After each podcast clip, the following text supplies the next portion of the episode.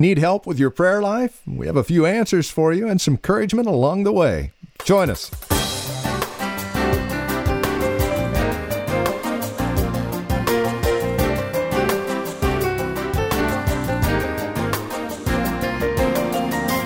Let's face it, it's not an easy thing to be devoted to prayer. Oh, we can shoot off a prayer here or there, especially around a mealtime. But to be devoted to it, to spend long hours in prayer, constantly in prayer, it's a challenge, isn't it?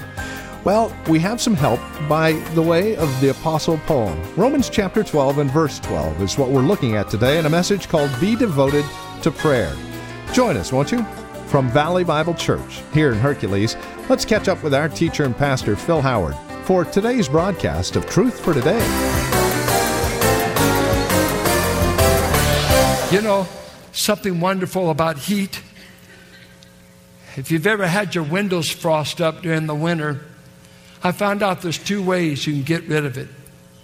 And same with your car. And what I did as a kid, you just wipe the window with your hand, right?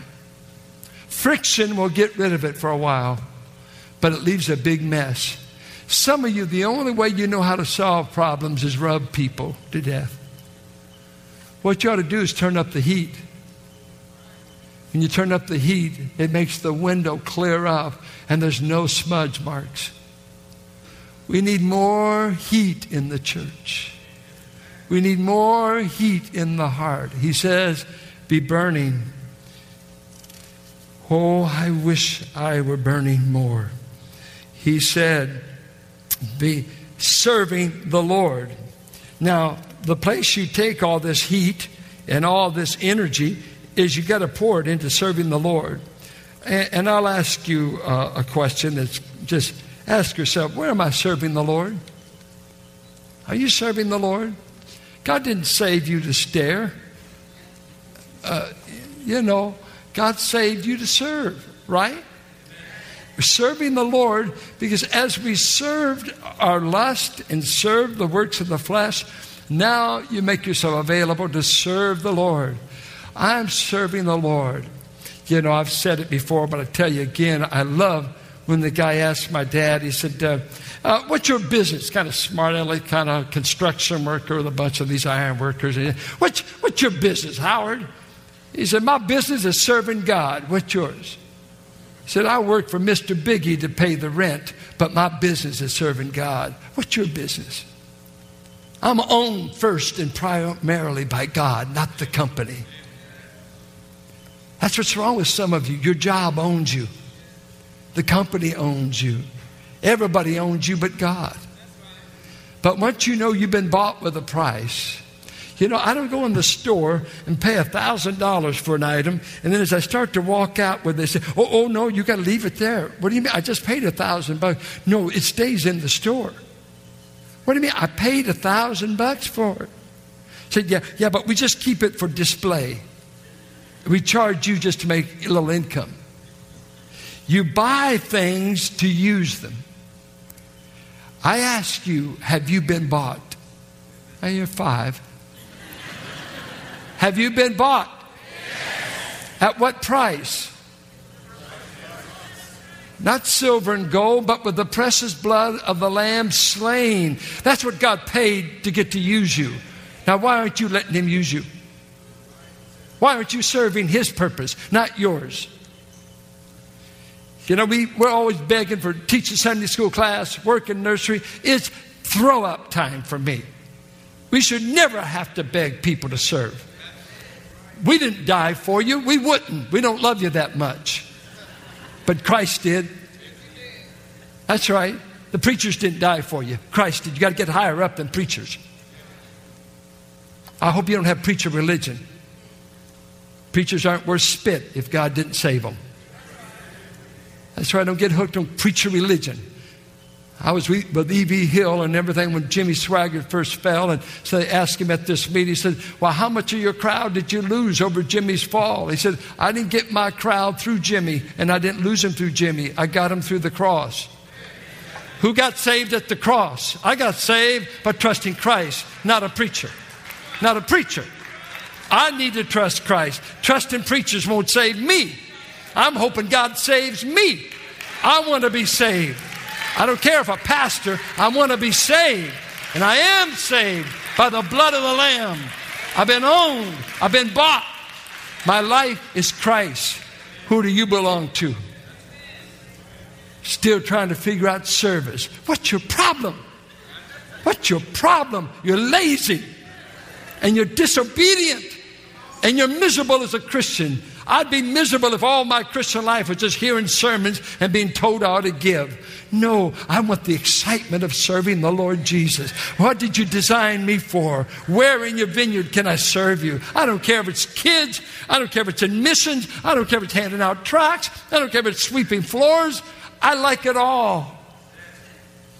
I was met with Howie Hendricks one time, and I was trying to make a major decision in my life, and we were going through things. He said, you know what your problem is, Howard? And I said, what is it? He said, it all challenges you. You like it all. I said, yeah, I do. I love to be a junior church pastor if that's where God wants me. I love working at the rescue mission if that's where God wants me. I love going to Africa if that's where. It doesn't matter. If I just know Jesus will go with me. And Jesus wants me to do it. It doesn't matter. Anything for Him. That's all that matters. Anything for Him. And when I see people stand around in the union hall of God's church and I can't see anything to do. You can't.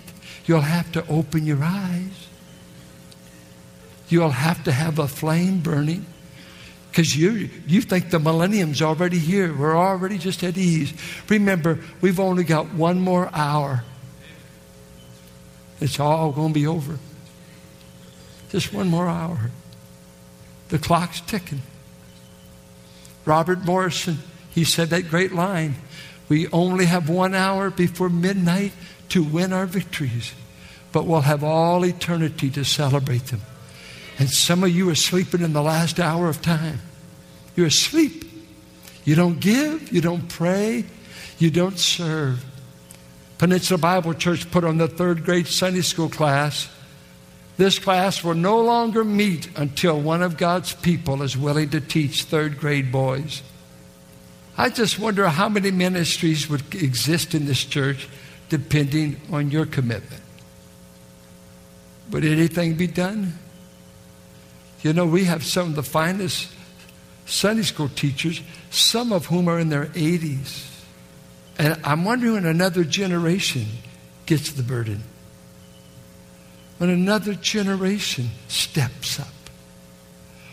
Or do you have to be born to heaven on flowery beds of ease while others fought and sailed through bloody seas? No, I must fight if I would win. Am I a soldier of the cross?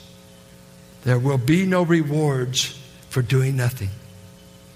And the only thing necessary for the triumph of evil is for good men to do nothing. He goes on, be joyful in hope, patient in affliction, faithful in prayer. And I probably won't even get to prayer. I'll spend the next message on it, for I've been arrested by the verse and convicted of my sin. Joyful in hope, though. God tells His people to have joy never because of their circumstances, but because of what's coming. Are you aware of what's coming, dear child of God? They've got a sister going to the doctor a lot more than she wants to. We hope she makes her birthday.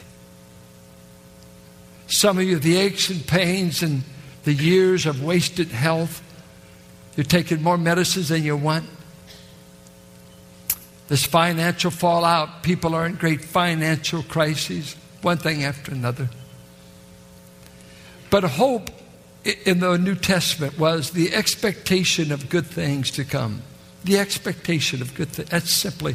Hope is, I'm living with the expectation that things are going to get better. And that's a biblical hope. Peter said we were born again unto a living hope. Christ is the object of it, but my hope is alive, 1 Peter 1:3. And let me tell you 5 things that you can be hoping about. Now, these are sure to happen. They're not wishful thinking. It's a present tense assurance of future things going to happen. And I just name you 5. Number 1, just hear this. Jesus is going to show up again. It is the blessed hope that the appearing of the great and God and our Savior is going to show up. I don't know when. I know you're going to tell me, my grandma believed that stuff. Yeah, mine did too, and so do I. Because we're just that much closer. We're just getting closer every day. What are you hoping in? Utopia? You're hoping your children won't have to inherit this entire tax bill? Forget it. They're going to. What's your hope in? America? White House. There's the answer. Before you knew Christ, everything in our future was gloom. Death. Hell without Christ. Sickness. Dying. Nothing like this. Now that you become a child of God, just refresh this with me. Just mark this in your mind. Wait, just set that. Don't let me whip you up. Don't. Just wait now. Wait.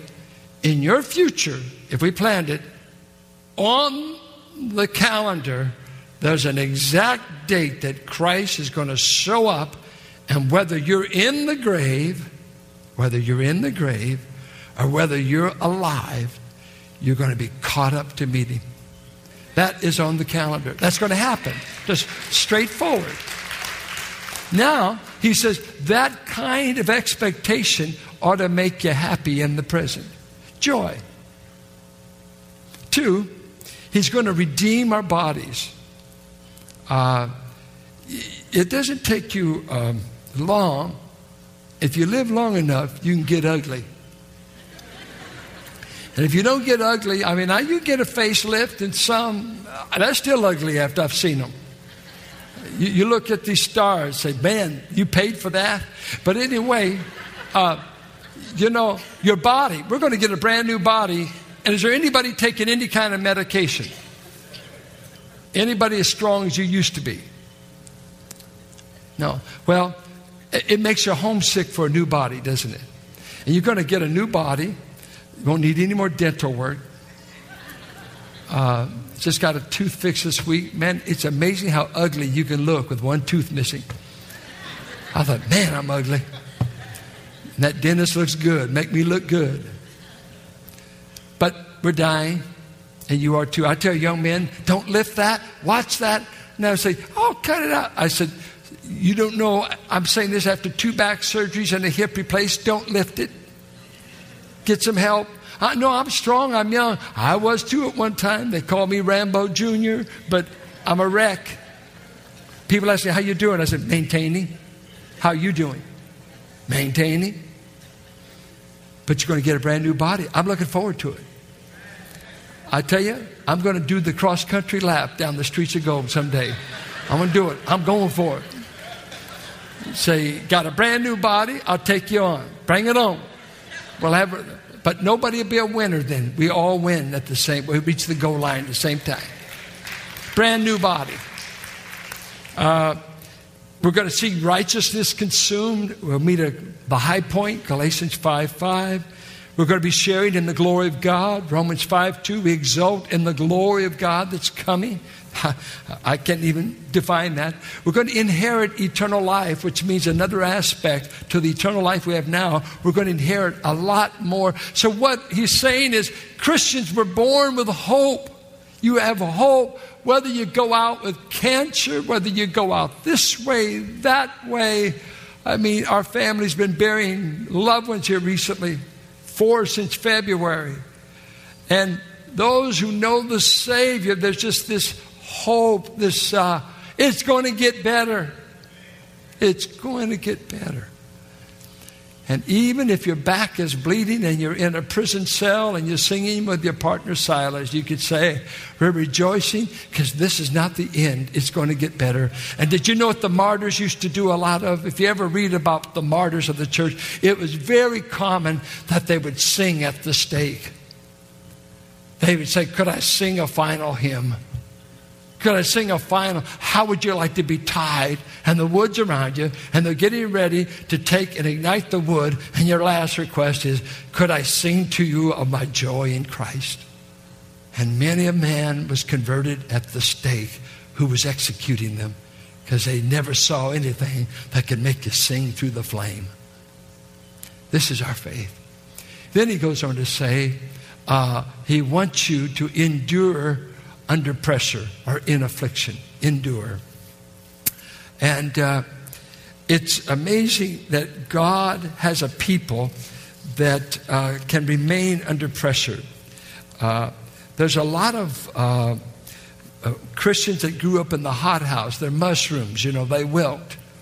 But God is raising oaks. And you got to be out in the weather, out in the wind. You got to remain under pressure. And he says, I will not bring relief to everything you want me to in your life, because the pressure was designed to develop things in you that you otherwise wouldn't have. And any of you good at going to the gym? Okay, I see a few. This church, we're big on crispy donuts. I'm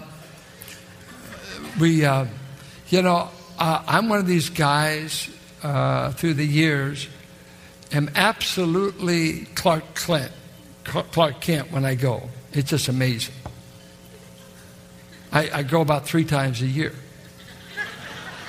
And it takes me a month to heal each time. Because even the guy teaching me is, this is nothing. When I first, I'll send these guys in these clubs, let's show you what you do. Let's show you. This is nothing. Man, 3 days later, Kurt said, why aren't you going to the gym? I said, man, I am sore. See, I shouldn't exercise. I'm already buffed enough. I just let it go. Let it go. No. I get to hurting, and I've had enough of the gym. Because you got to exercise through the pain. You got to go enough to get beyond the soreness. I think I'm playing instruments. I was thinking when I first started guitar, I was taking lessons. And you know what the brutal thing is in playing a guitar or a string instrument? You've got to play and want to play bad enough to get through the soreness on the end of your fingers. Because when you press that string down on the neck, it gets sore. And about the 5th day, said, "Ooh," and I still don't sound like Eric. And my fingers are sore. So, do you hold on? Hold on. You got to keep showing up to build some calluses. And I usually play on my instrument in the evening news or something just to keep the calluses. Because once I lose the calluses, my terrific licks will go away. I mean, if you lose it, you don't want to start all over. It's because it's pain. I think my brother plays bass, and he used to play a slap bass and would bleed. If he hadn't played in a long time, he would play through blood blisters, and it'd bleed all over the neck of the instrument. I've seen it. Because he had to play enough to build up the callus to slap the bass. There's something about the Christians. Those who've got character have stayed through the pain. They've stayed through the pressure. You can't do anything without opposition that counts for God. It's a fight to do any of this stuff. You got to fight by faith. You got to fight to have a prayer life. He's going to tell them, be devoted to prayer. And I wanted to give some time to that the next time, because this first round I'm just upbraided that I don't think we're a church devoted to prayer. I don't think I am. It's a lot easier to go to my computer and to do work than it is to pray. But have you ever found that prayer sometimes can do more for you in 5 minutes than 5 hours of work? Have you? I have. I've been on my knees before, wrestling with the text, couldn't get the sermon. I'd go down on my knees, and I'd go down with a notebook and say, God, this text doesn't yield. I do not get it. What is it? And in a matter of 5 or 10 minutes, the Spirit would just bathe my heart open it up, and if I stayed at my desk laboring over it, looking at 15 other commentaries, it's still been locked to me, still would have been cold, and nothing happened in my heart. 5 minutes on my knees did more than 5 hours of study. 5 hours of study. Or to have a board problem where we come up, we need a decision, and the men may be on different sides, or we don't know which way to do it, and this and that, and we need more consultants maybe, or we need more. How about praying? And I cannot tell you how many board prayer meetings has given a solution. It's like God sent it airmail in the meeting while we were praying. Has anyone ever experienced that? Just God, just unlock it. This is the way to go. This is what to do. I think God would love to turn this church upside down in this community. And maybe the first thing he wants to teach us is to pray. And if we pray, I think we can get our fire back. If we pray, I think we can get our joy back. If we pray, I think you can have hope in the midst of trials. If we pray, we can see God set our leadership and this poor preacher on fire that you wouldn't know the place. If we just prayed, and we could all pray, right? We can all pray. And the word is strong. We're coming back to it. Be devoted to prayer. Devoted. Totally set. It's what they said in Acts 6. Don't let the elders and the apostles get sidetracked with a bunch of work. They're going to be devoted to prayer. But here in Romans 12, he says it to every believer at the Roman church. Let it be said of you, I am devoted to a life of prayer. And I ask you, before we come back to it, and I try to share some ways that maybe you could do that, ask yourself, is that the way you could describe my life? I'm a man devoted to prayer. I'm a woman devoted to prayer. Say, well, my kids are lost. How much do you pray for them? Show me your prayer list. If you show me your prayer list, who's on it? Oh, I don't have one. You don't have one? You mean just pray spontaneously? No. I have a friend in Dallas. Every morning he prays through his prayer list. And on Monday, he prays through certain people. Tuesday, certain people. Wednesday, Thursday, Friday. I forget how many names, how many things. You can't remember every category of who you ought to pray about. I think maybe the great lost power of the church in the midst of our laziness, in the midst of the age that William Bennett said America has become Acedia, A-C-E, like ace, D-I-A. He says, we can't change the public forum because the public of America has become too lazy to think.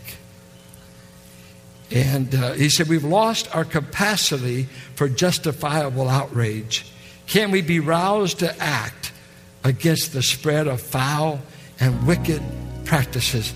And he says, not as long as we're living bored, apathetic lives. You can talk about abortion all you want. How much do you pray about it? Pastor Phil Howard here on Truth for Today, taking a look at Romans chapter 12, this amazing transition from theology to practice that the Apostle Paul lays out for us here in the book of Romans. As we close out our time together today, we would like to remind you that we're always available should you have questions or prayer requests. If you have an issue regarding the broadcast that you would like addressed, feel free to get a hold of us. You can write to us, drop us an email, or give us a phone call.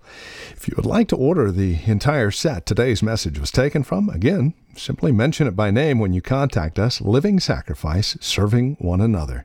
8 CDs in all. We ask for a gift of $15 or more. Please bear in mind, this is a listener-supported ministry. We're able to come to you daily and Sundays as well here on KFAX as you link arms with us financially. Please remember that as you contact us. We'd love to partner with you. And by the way, our partners, our TFT sustainers, they receive quarterly newsletters, once-a-year special gift, and also access to Take a Break with Pastor Phil. It's our weekly video devotional with Pastor Phil Howard. Again, that's all part of our TFT Sustainers Club. Ask about it when you get a hold of us. Here's our phone number. It's 855-833-9864. That's 855-833-9864. Stop by our website, valleybible.org. Drop us an email while you're there. Or write to us, 1511 M Sycamore Avenue, Suite 278, Hercules, California. The zip code is 94547. And as you either stop by our website, please remember you can take advantage of the resource materials there, securely give online, and find out more about us. Or, if you wish, give us a call, again, at 855-833-9864. And that web address, once again, is valleybible.org. If you'd like to join us for worship here at Valley Bible Church, you're more than welcome. Consider this an official invite, and make sure you let one of the ushers know that it was the radio station that invited you. That would mean a great deal to us. Directions and information, again, can be found at valleybible.org or by calling 855-833-9864. Thank you for joining us today. Until next time, may God richly bless you.